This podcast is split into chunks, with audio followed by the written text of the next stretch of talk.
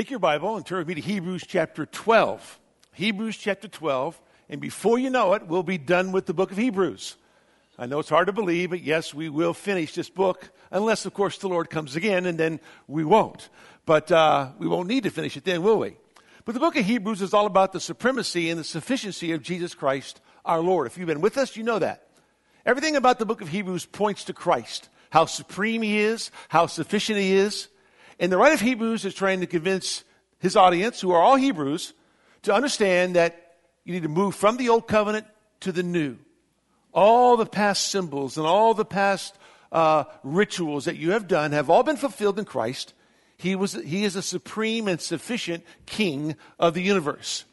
To do that, you must, by faith, come to him. So in Hebrews 11, verses 1 and 2, he defines faith for us. He gives us a definition of faith. And then verses 3 all the way through chapter 12, verse number 3, he demonstrates faith to us. He defines it, then he demonstrates it through a, a, a whole bunch of Old Testament characters who walked by faith and not by sight. A whole bunch of individuals who knew what it meant to uh, believe wholeheartedly in all that God says and then behave accordingly to all that God says. And he culminates that with Jesus Christ our Lord in Hebrews 12, verses 1 to 3. That he is the author and perfecter of our faith. And we are to consider him, consider his person, his passion, his position. And then he moves from the definition of faith to the demonstration of faith to the discipline of faith in verses 4 down through verse 11 of Hebrews chapter 12. Because he wants you to understand that as you run through the race, there's much discipline that takes place. That discipline comes from the Lord.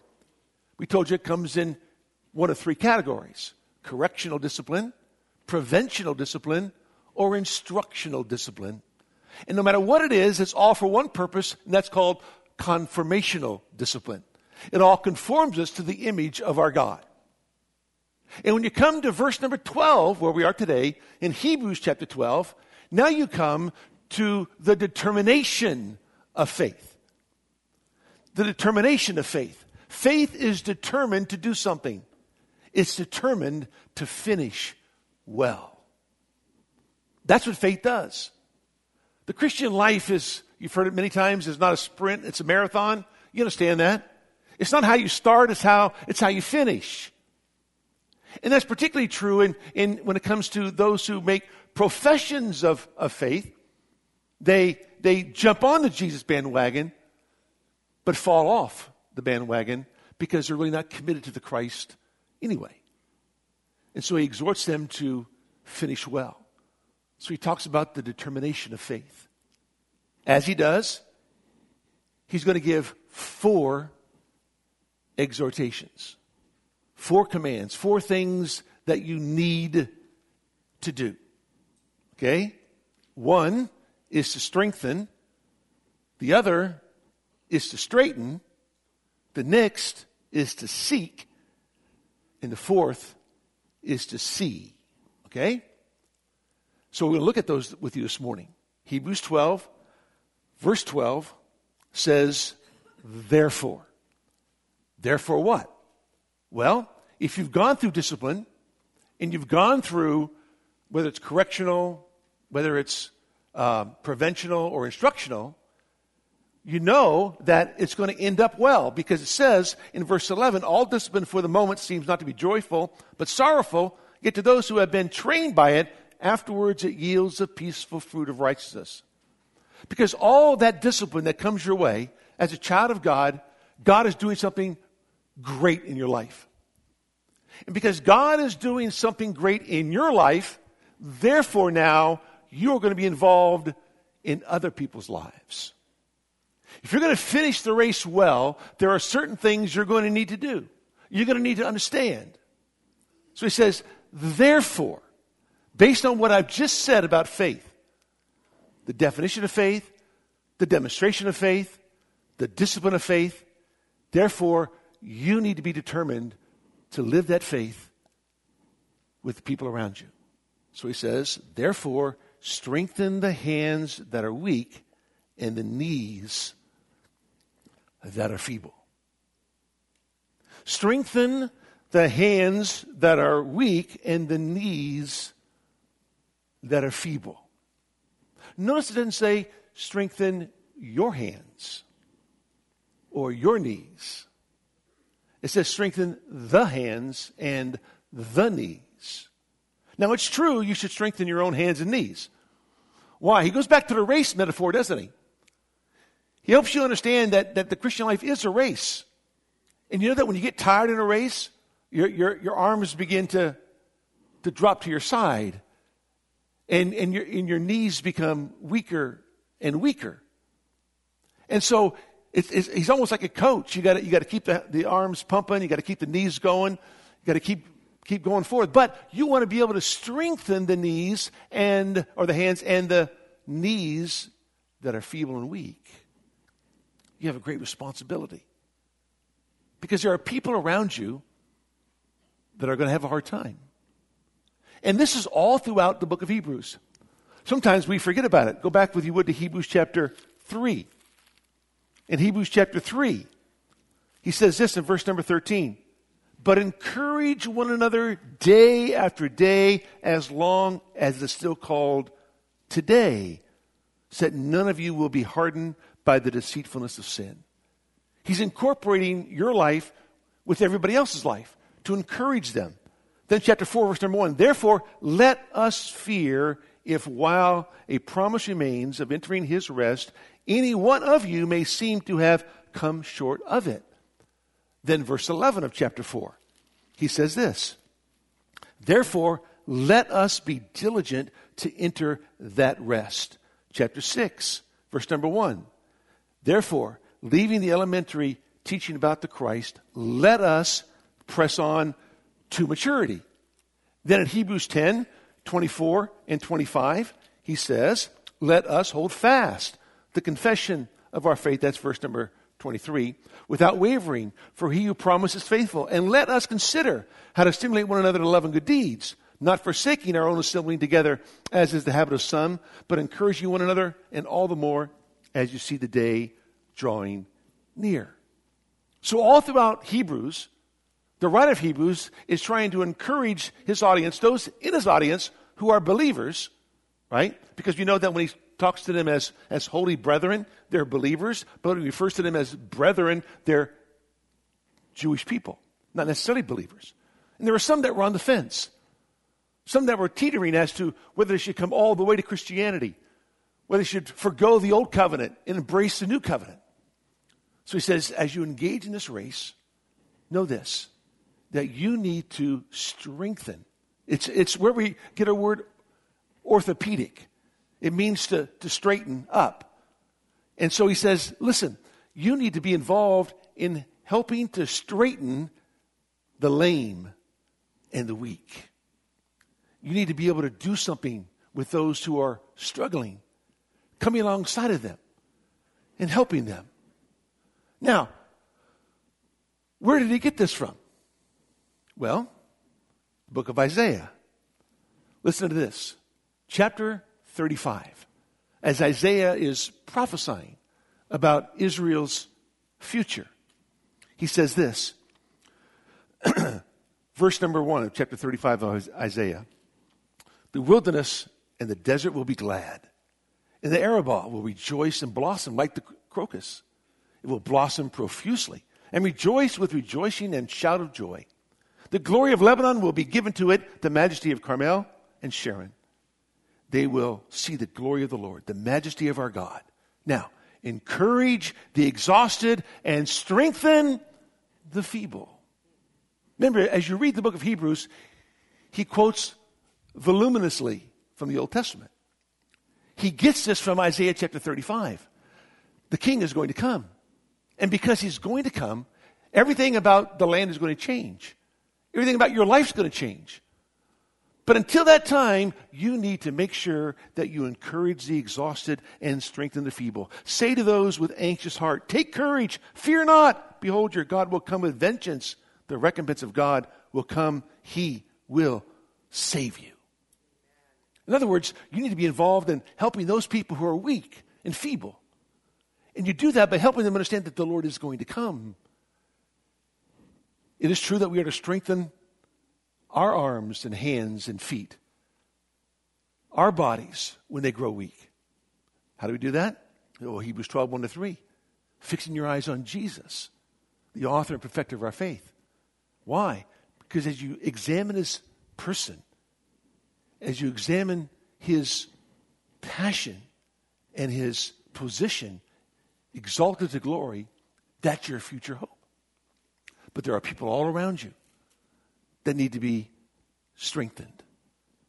And you need to engage in helping those who are exhausted, who are wearing out. And then he says this.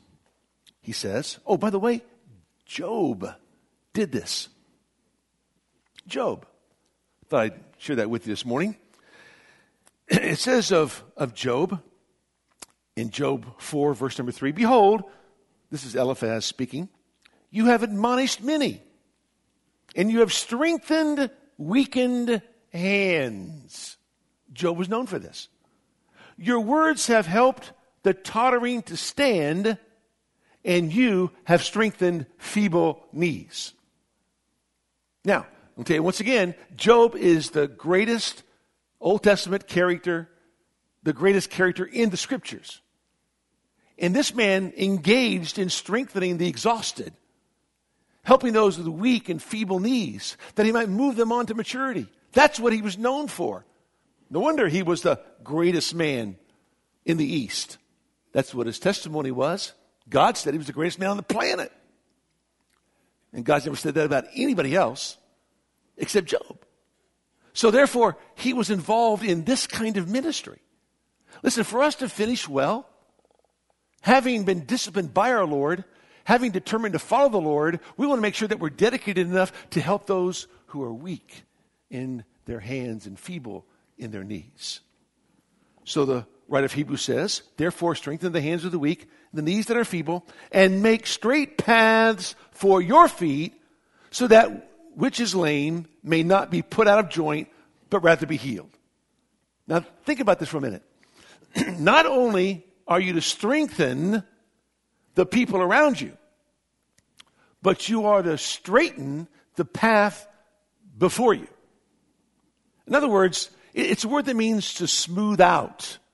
It's, it's a word that, that deals with clearing a path.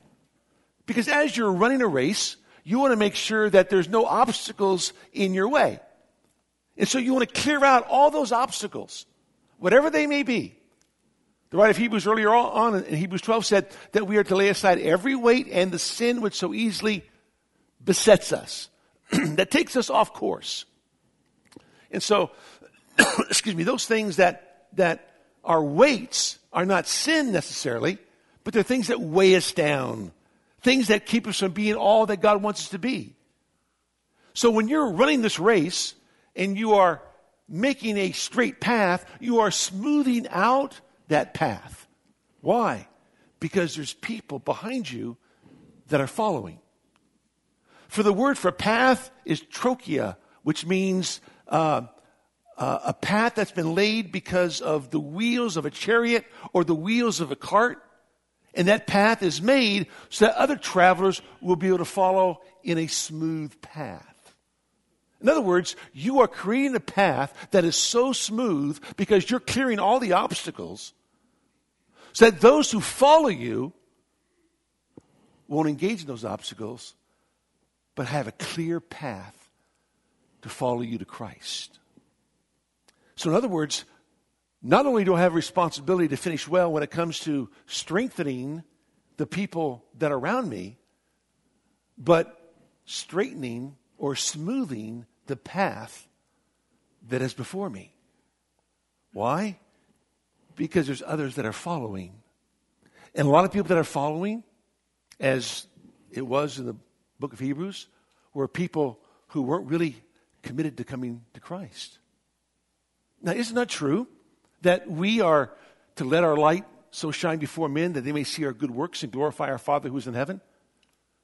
We are to live such a life that people are able to see Christ in our lives. But I find it very interesting as you read this text, it says, and make straight paths for your feet, right? This is for you, so that you clear a path, so that which is lame may not be put out of joint. In other words, it's a medical term, it means to put out of joint permanently. Now, who are the lame? It's a good question. It could be, it could be a weaker brother, but I don't think that's what it's talking about. Because again, he's going to quote from the Old Testament. He's going to take a word from the Old Testament that was used to describe the lame. And that's found in 1 Kings 1 Kings chapter 18. And you know the story well. It's Elijah on top of Mount Carmel, where he summons 450 prophets of Baal. He's going to challenge them. But the challenge is not so much for, for the, the prophets as it is for Israel. Because Israel is teetering on the fence. Israel is in no man's land. Are they going to follow Baal? Or are they going to follow the true and living God? What are they going to do? So God has called Elijah, that great prophet of Israel, to come and, and set out a challenge to the people of Israel. So when you come to verse number 21 of 1 Kings 18, it says, Elijah came near to all the people and said, How long will you, here's your word, same word used, Hebrews 12, when translated by the Greek Septuagint, which is the Greek translation of the Hebrew Old Testament into English, it says this How long will you hesitate between two opinions? If the Lord is God, follow him. But if Baal, follow him. How long will you be lame? Same word used. So the writer of Hebrews is picking up on Old Testament language to talk to people who are Israelites because Israel would know this, right? They're Hebrew people. We might not know it. We're Gentiles. But the, but the Hebrew people, they would know it. And they would recognize all the way back on Mount Carmel that Elijah posed this challenge to vacillating Israelites, non-committal Israelites, those who have yet to give their life to the Messiah and follow God wholeheartedly. They were teetering. Do I go after Baal? Do I meet my own needs? Do I follow the true and living God? What do I do? Elijah poses the challenge to them Who will you serve? How long will you hesitate? How long will you remain lame? So the writer of Hebrews picks it up and says, Listen, you need not only just to strengthen the people around you, but you need to smooth the path before you. Why? Because there are people that are following that are hesitant. They have yet to make a decision to follow Christ. They have yet to get them all the way to follow Christ and to serve Him. And you know about that. It's even in our church. There are people here that, that are professing Christ, Christians, but not, don't truly possess Christ as Lord and Savior. And they're teetering on the fence. Maybe they're people in your own family.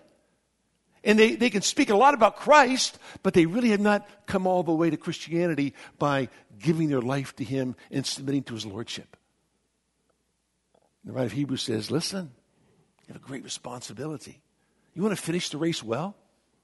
You want to make sure that, that you are being used by God in a magnificent way? You want to make sure you're, you're like, like Job was way back 4,000 years ago? He says, listen, you need to understand something You need to strengthen the people around you and smooth the path that's before you. Why? Because people are in that path and they are following you. And they need to be able to see Christ in you. And they need to be able to understand that you are committed to following Christ, serving Him, honoring, living for Him without any hesitation because you're sold out to following the Lord God of Israel. That's what he's concerned about.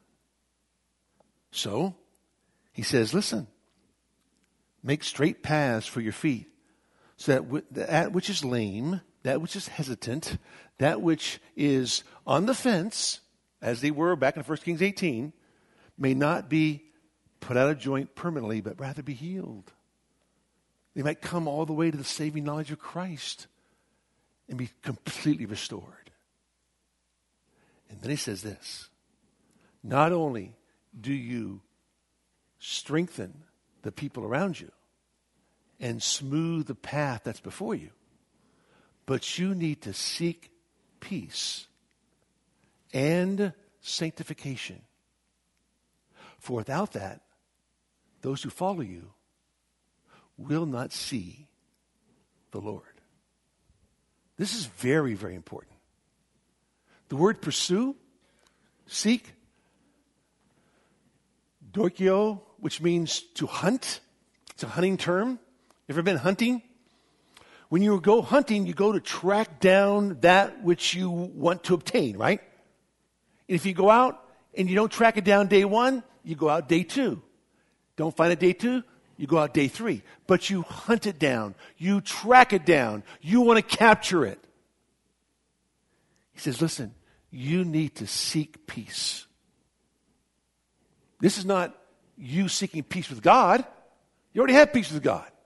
And the unbeliever can't seek peace. Why? Because there is no peace for the wicked. The unbeliever doesn't seek peace. And the unbeliever doesn't seek sanctification. But the believer is to seek peace, not with God. He has peace with God. He is to seek peace. He is to hunt for peace. He's to track down peace with all men.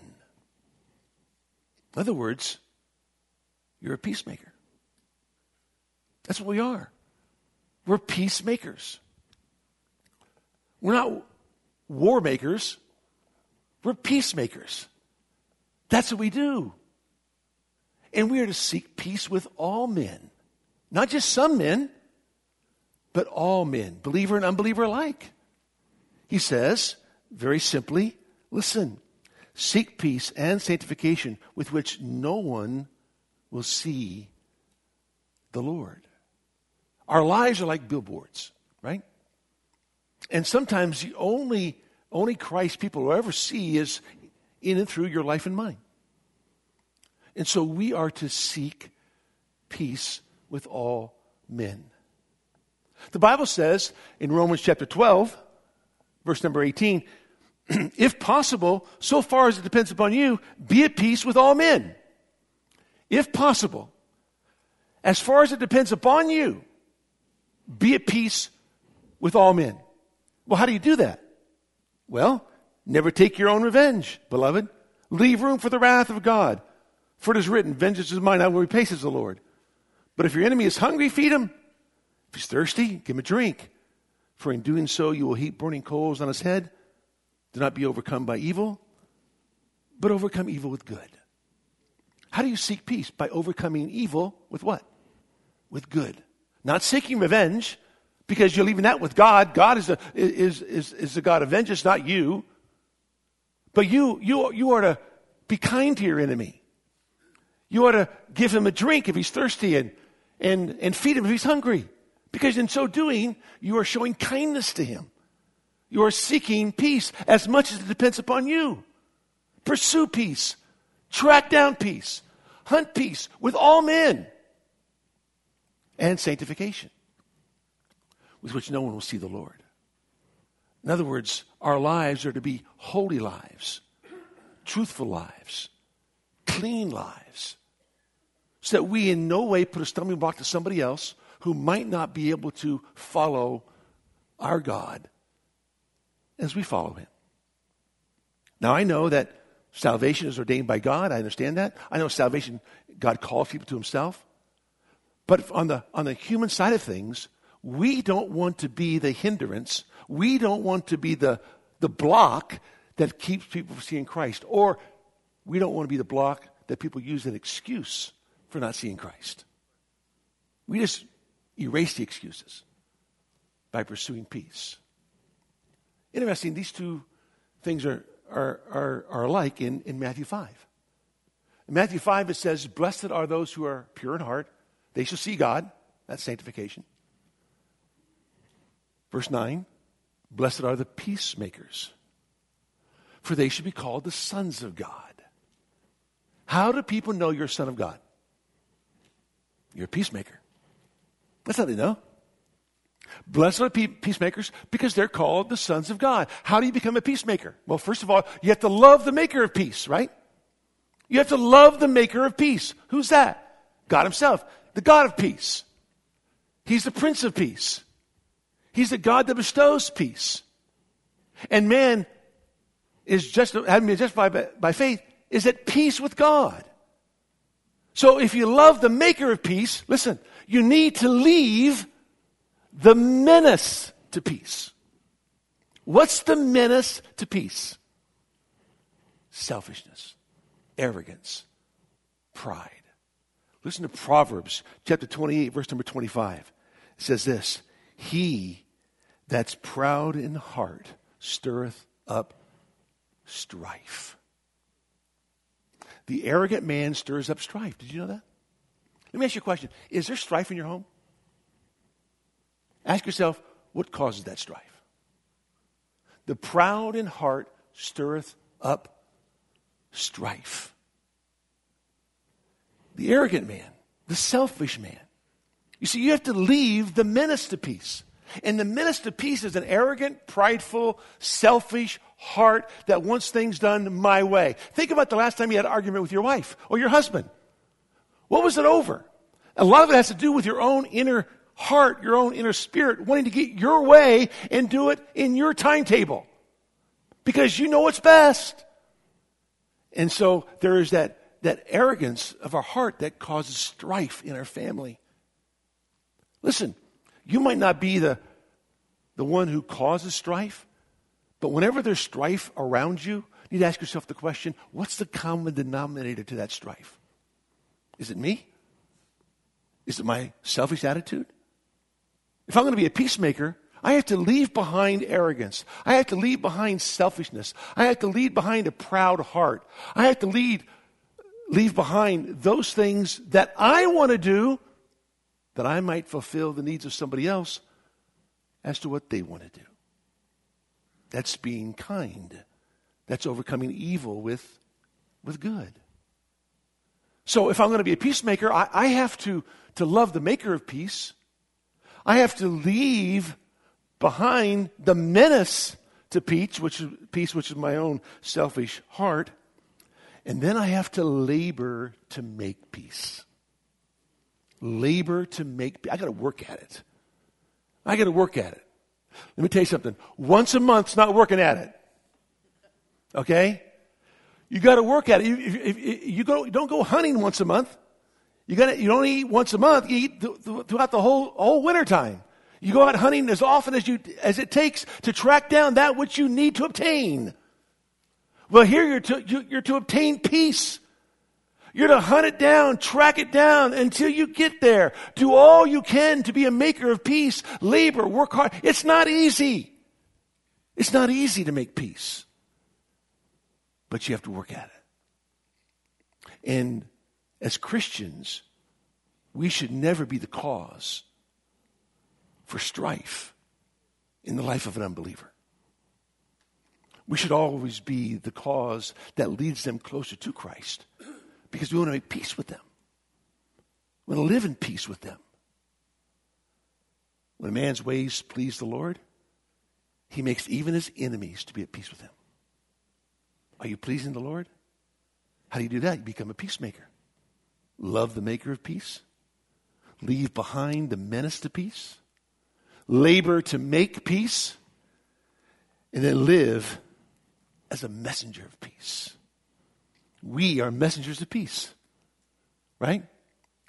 And sometimes that message is all muddled because of our strife that we cause in relationships.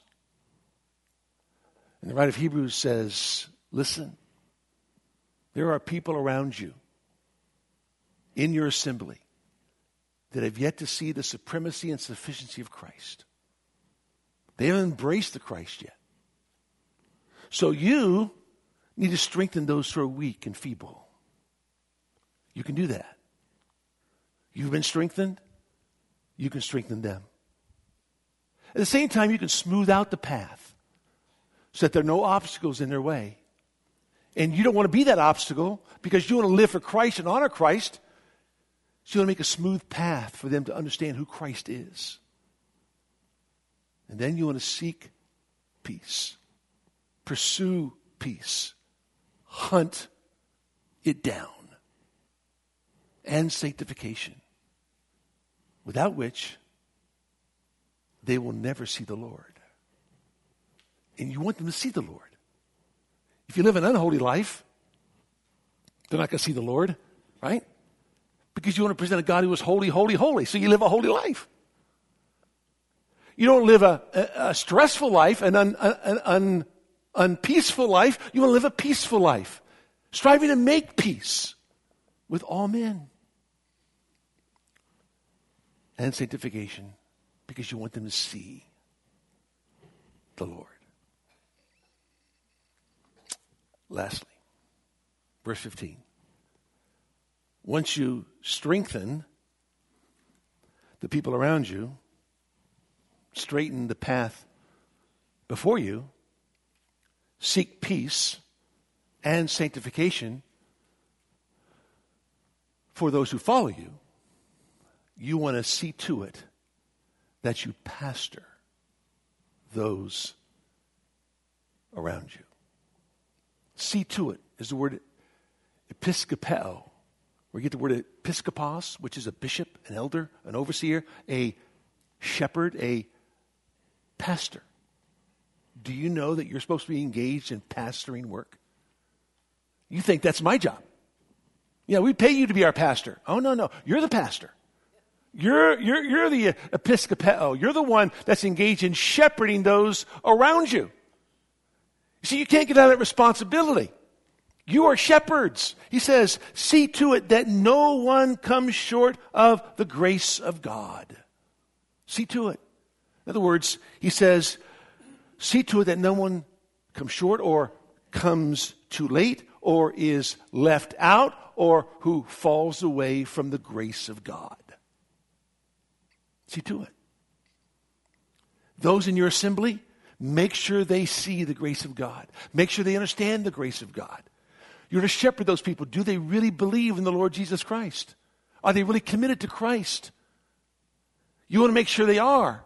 Because if not, listen carefully, it says this that no root of bitterness springing up causes trouble, and by it many be defiled. Wow. A root of bitterness. Where do you get that from? Old Testament. Book of Deuteronomy. Deuteronomy chapter 29. Moses says these words that there will not be among you a man or woman or family or tribe whose heart turns away today from the Lord our God. Moses is concerned about people turning away from the Lord our God. Israelites turning away from the Lord our God. Remember, he's writing to Hebrews, so the Hebrew people know Old Testament, they know Deuteronomy 29. They understand this. They get it. He says this to go and serve the gods of those nations, that there will be not be among you a root bearing poisonous fruit or wormwood a root of bitterness. See that? He says this. It shall be when he hears the words of this curse that he will boast, saying, I have peace, though I walk in the stubbornness of my own heart, in order to destroy the watered land and the dry. The Lord shall never be willing to forgive him but rather the anger of the Lord and his jealousy will turn against that man, and every curse which is written in this book will rest on him, and the Lord will blot out his name from under heaven. Then the Lord will single him out for adversity from all the tribes of Israel, according to all the curses of the covenant which are written in this book of the law. The writer of Hebrews gets all of his arguments from the Old Testament. So he makes it clear. See to it. This is your responsibility. You want to finish well? Shepherd the people around you, the people in your assembly. Be, be the, the, the bishop to them, be the, the overseer of them.